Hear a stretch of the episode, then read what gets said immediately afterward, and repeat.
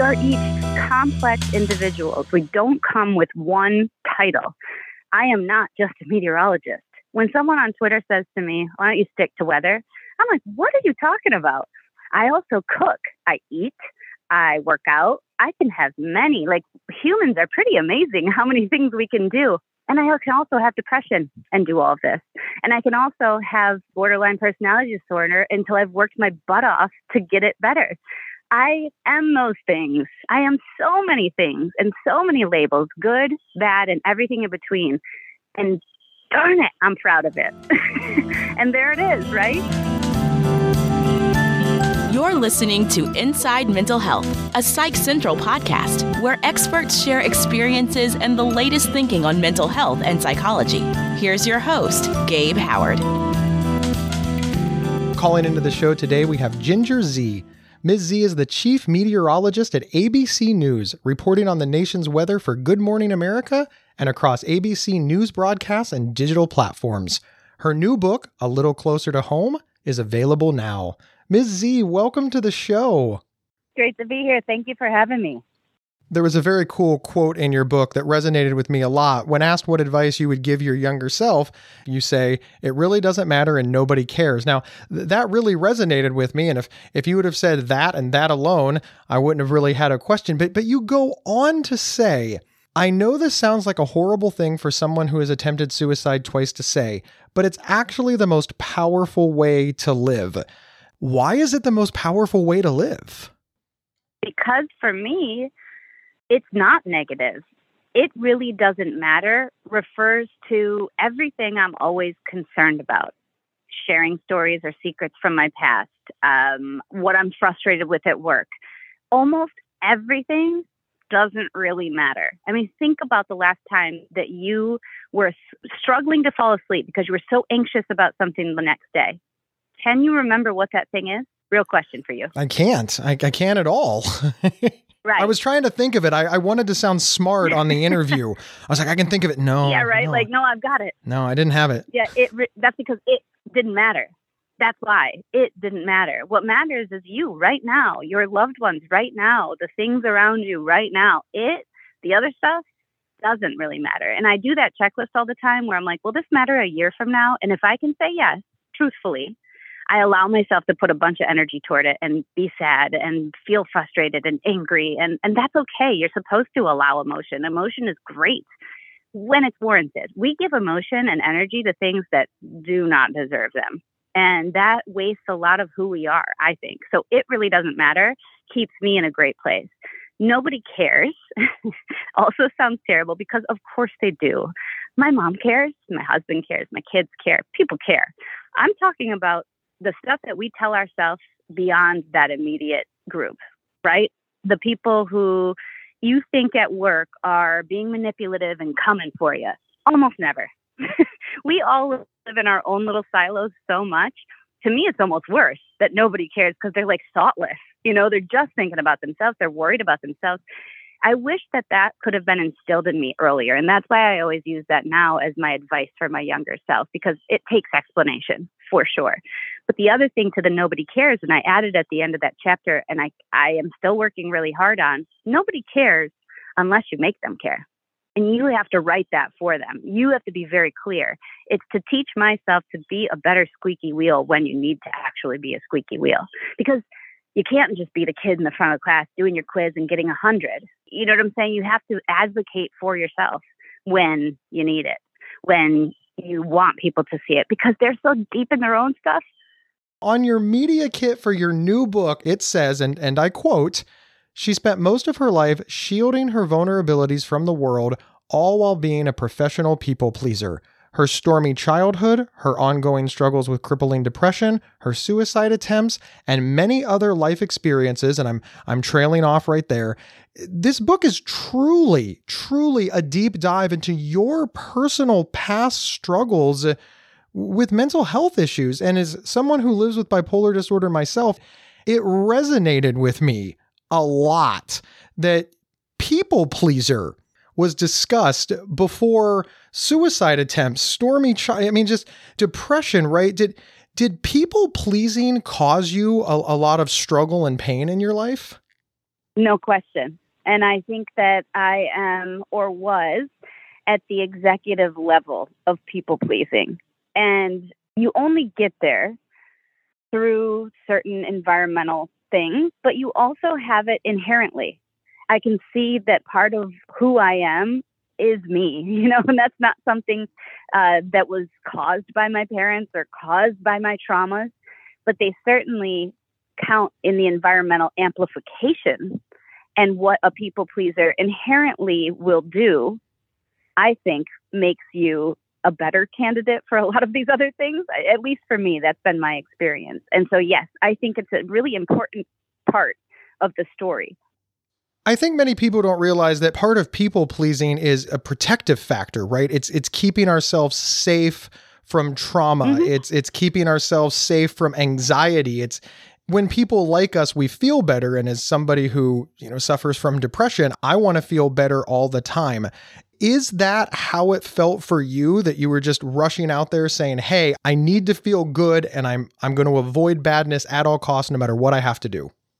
Because badness brought on confrontation and confrontation was a place that I did not feel comfortable because I was not given the tools to have emotional regulation I lived in a home that was volatile and explosive, and I didn't always know when it was going to happen or when it was going to be a peaceful day. And I think that not understanding as a child that I had no control over my mother's illness, that she was trying to get help and there just wasn't help out there, I didn't realize how much that impacted the formation of the people pleaser. But at the end of the day, what I've learned now is it didn't matter what I did it would be like saying I could do something different and she wouldn't get cancer. That's not how it works. And that's the unfair part of where we were societally. And I think we're getting much better, but we have obviously so far to go. When people talk about a stormy childhood, people automatically think physical abuse. They, they don't think illness. They don't think emotional abuse. They think oh, okay, child abuse, and it, it's a very physical thing. Now, now, at least in the book, you don't describe physical abuse; it was uh, uh, emotional abuse. And can you explain? Why that was so damaging for you for listeners who only feel that child abuse comes in one form? We've had this talk recently, my mom, my sister, and I, because that word abuse is really negative. you know, it's hard for me to use that word in describing what I lived in because I know that there are varying levels of abuse. But it doesn't make it any different. And I, the last time I talked to my mom about that, I said, I understand why you would not want me to say my mom was emotionally abusive because it wasn't pointed at me. It wasn't. It was around me. And then I explained to her because I happened to be on a, a, work trip in Lake Tahoe and I'm overlooking this beautiful lake and speaking to my mom, a woman who I admire so greatly. I love more than anything. I love her. I owe her so much. But I needed her to live in this transparent, honest world where I said, Mom, if you went in Lake Tahoe right now and you took a big bottle of gas or a big, you know, container full of gasoline and you dumped it into the lake, you didn't dump it on the fish, but the fish lives in the lake that was the toxicity that was surrounding the environment that we grew up in. And even if it wasn't directed toward us, we weren't protected from it. We didn't have a way to have another adult protect us. And that's not your fault. It's not something to feel guilty about. But I do think it's really important for all of our stories to say, okay, that's what happened. Here's what we've learned. And here's how we make sure that we don't do that going forward so that we can actually make a stop in the cycle there's a lot of talk right now about mental health and and one of the things that I think is that we don't understand that there is a, a difference between a mental health issue, a mental health crisis, and mental illness. And and I I very, very, very much struggled on how to word this next question, but you have a legit mental illness. It, it, it's not a mental health yeah. issue. It, it's not momentary. It, it's mental illness. You've had two suicide attempts. You've been hospitalized twice. Uh, and I believe you were diagnosed with borderline personality disorder. You've been through a lot. Can you talk about that a little bit? Just how you were diagnosed and what's that been like for you? For a decade or more of therapists, I never had a diagnosis beyond depression because it's hard, right? And I lied to therapists a lot. kind of a calling card, by the way, of borderline personality disorder. And when I finally went to the hospital, I was then fully assessed, diagnosed correctly, and given access to a person, a doctor, who specializes in what I was diagnosed with. That is not the structure of how mental health is always treated, and it should be. But I was so grateful because it was the first time that I finally had someone who was the right fit for me because I had plenty of therapists. I just hadn't made any progress. And part of that was on me, but part of it was because it wasn't the right fit. It's like having a personal trainer that doesn't have the same goals as you. How are they going to get you there, even if they have the education? And so this was the right fit. And then as I went through this, and he revealed to me, and I say revealed because I didn't even know that that was my diagnosis. He revealed to me this diagnosis. And he said, What's beautiful about having borderline personality disorder is that you, in your identity fusion, getting away from identity diffusion, are growing away from it. It doesn't stay forever. You have to maintain it. You have to work really hard. But that gave me such excitement and hope to know that, you know, in depression, we always say that it's not something that just, oh, I'm better. It can be long standing, chronic, and part of who we are. Accepting all of that as part of my identity helped me move away from having the diagnosis of borderline personality disorder. Just like when you go to the gym for a long time, I've been at the mental gym for almost a decade and I am seeing the results you describe in the book that you have moderate borderline personality disorder. People with borderline personality disorder feel that it's a very stigmatized illness, even in the mental health community. Uh, so I want to give you a moment to talk on that uh, because. Uh, you take it very seriously and you openly discuss it, but I, I sort of hear like the back of the room saying, "Why she got to describe it as moderate?" Yeah, yeah. I think because I always go back to the physical health connection. It would be like saying, in a you know heart health cholesterol blood pressure situation someone that has extremely high numbers has a lot farther to go. Someone who's a moderately high blood pressure has less to go.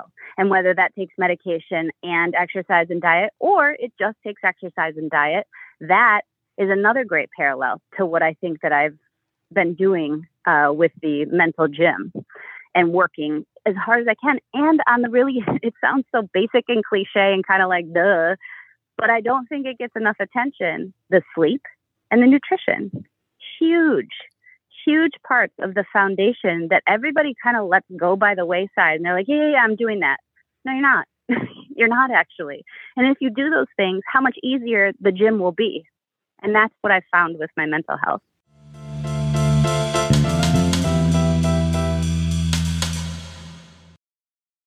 There are few words more misunderstood and misused than OCD.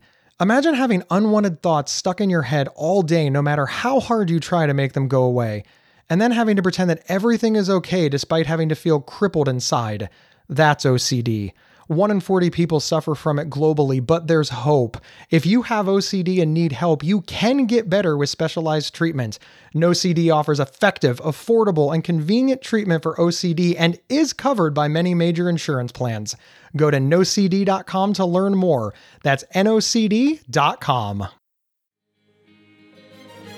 Gabe Howard here to tell you about the Inside Bipolar podcast from Healthline Media. He does the show with me, Dr. Nicole Washington, a board certified psychiatrist. That's right, a guy living with bipolar and a psychiatrist team up to discuss living well with bipolar disorder. Listen now on your favorite podcast player or visit psychcentral.com slash IBP to learn more. Subscribe now so you don't miss out.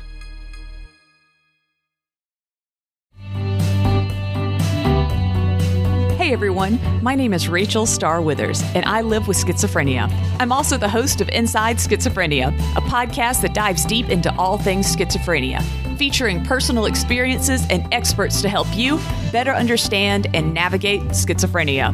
Inside Schizophrenia is a Psych Central and Healthline Media podcast, and we're available right now on your favorite podcast player. Check us out.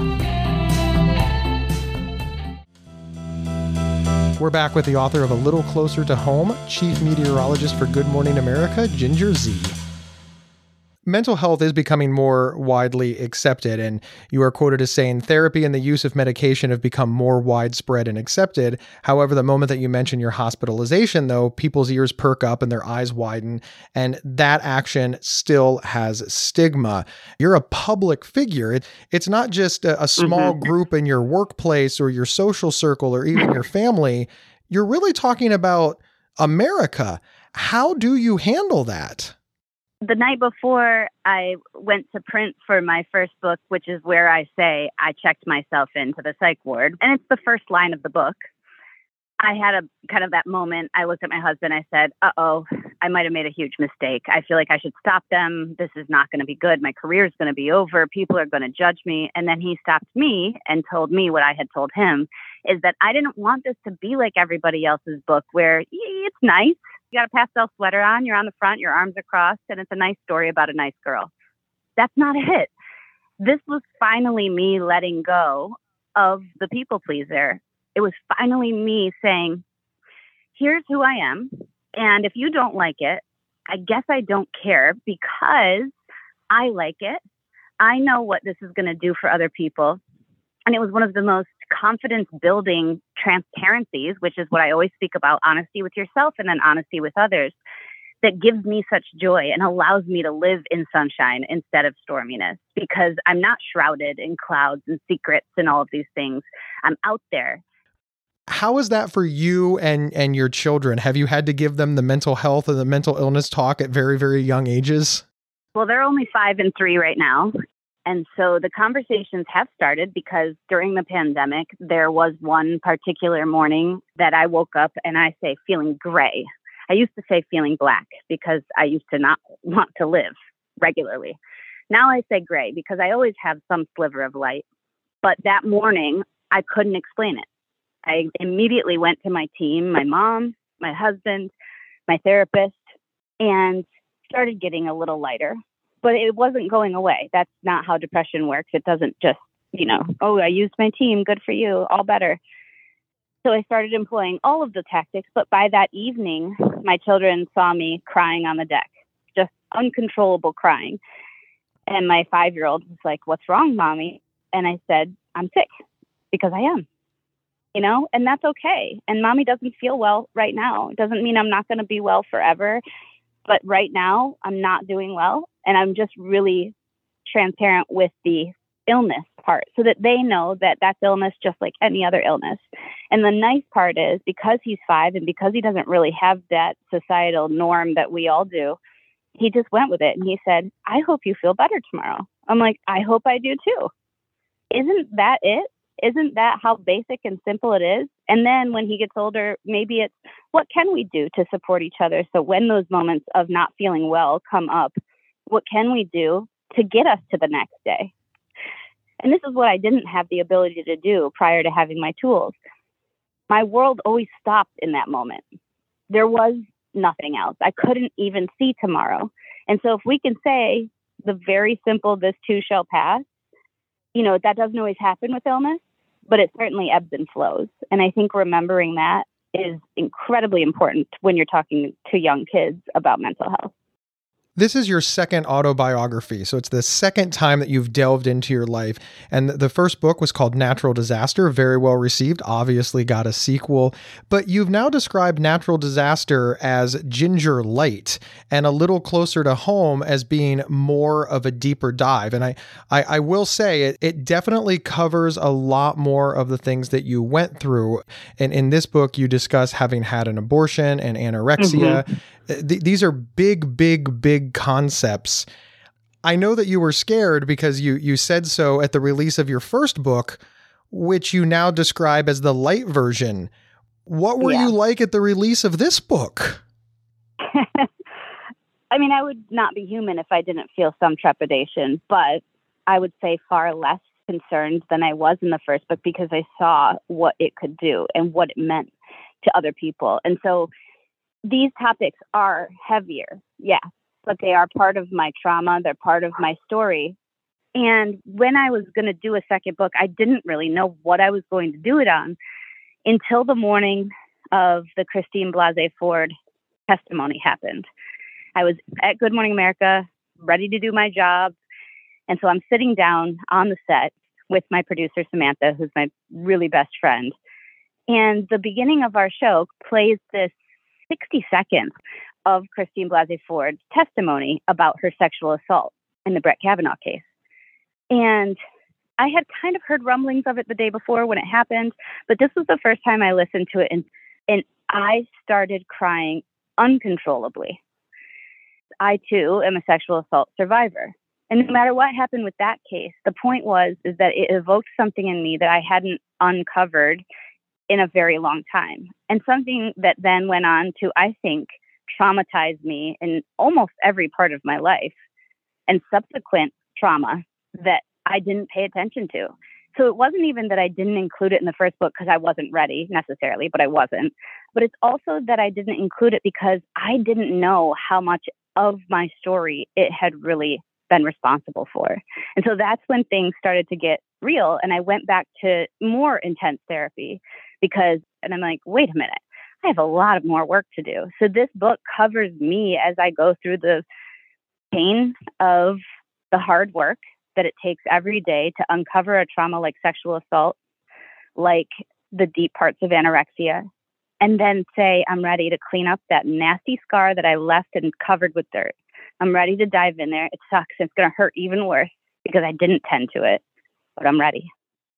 In your book, you write, I am a person who is hardwired for depression, and environmental traumas were my triggers. Yes. I do think, and this is where the science of it, I know I've been speaking to different doctors and researchers, uh, everything from the use of psychedelics to people who work solely on the foundation of sleep nutrition, all the way to people who are actually mapping the brain activity in different disorders so that we can finally put data or hard science, which is what often it requires for society to approve of things, um, into mental health. And I think there will be something that tells us someday that there are certain DNA or certain people who are more prone to depression or anxiety or whatever it is, just in our physicality and who we are. Because again, I see it with my two sons. I see the two different people. It's the type of connections they have with the rest of the world, and it's the type of connection they have with themselves just from the moment they come out without any of us doing anything. And I know that that's going to be true. And so I think it helps me to know okay, I am a person who I think is hardwired to be depressive.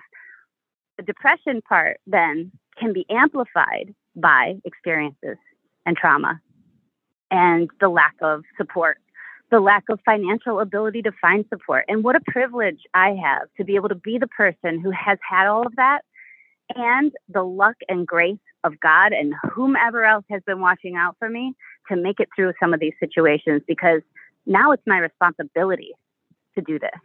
Now it's my responsibility to talk freely because I get to live, you know? And I wake up every day now and I want to.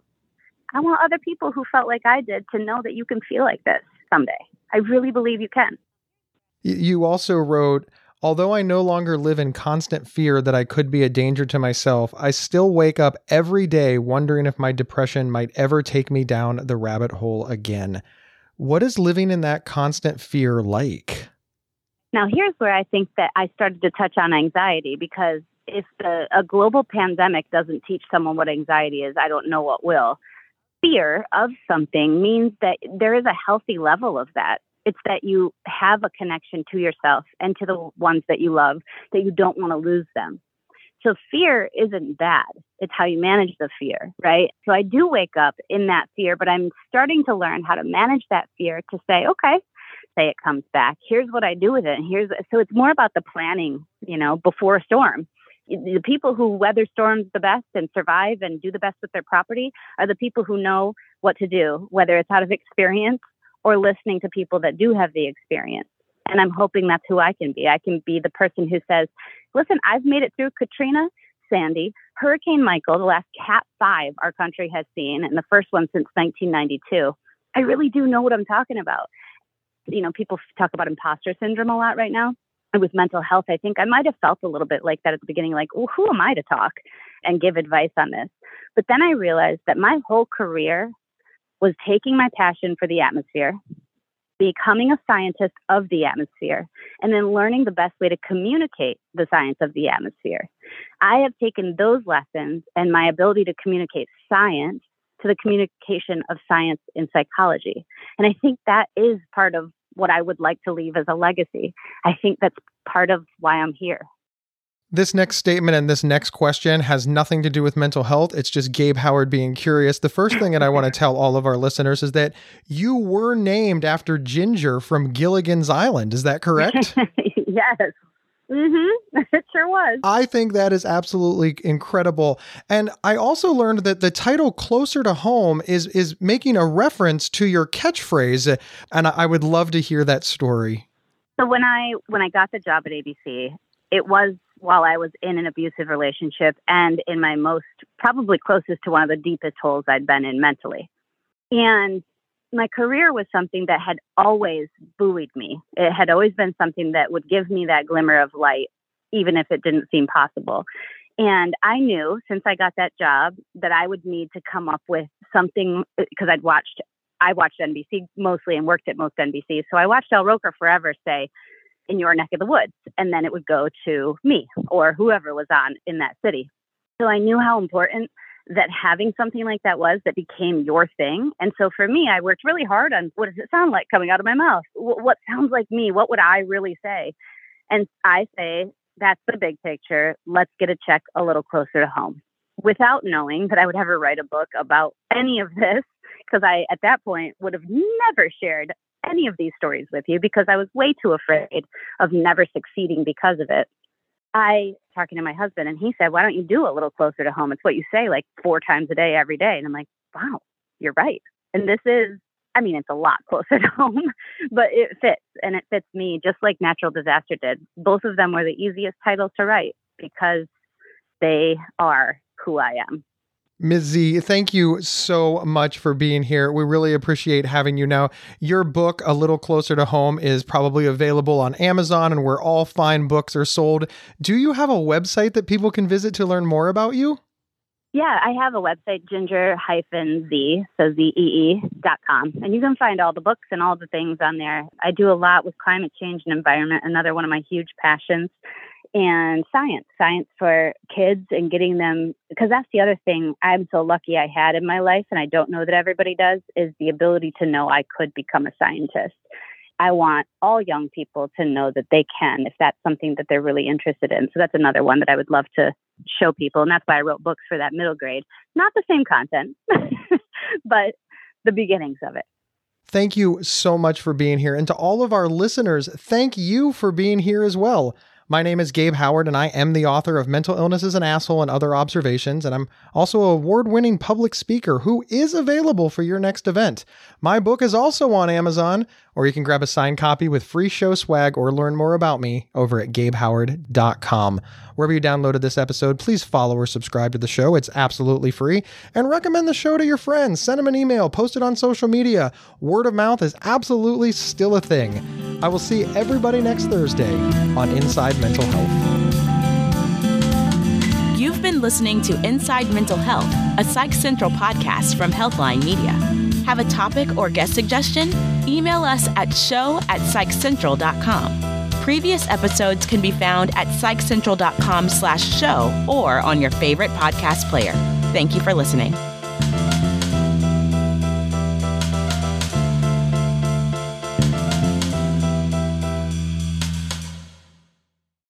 There are few words more misunderstood and misused than OCD. Imagine having unwanted thoughts stuck in your head all day, no matter how hard you try to make them go away, and then having to pretend that everything is okay despite having to feel crippled inside. That's OCD. 1 in 40 people suffer from it globally, but there's hope. If you have OCD and need help, you can get better with specialized treatment. NoCD offers effective, affordable, and convenient treatment for OCD and is covered by many major insurance plans. Go to nocd.com to learn more. That's nocd.com.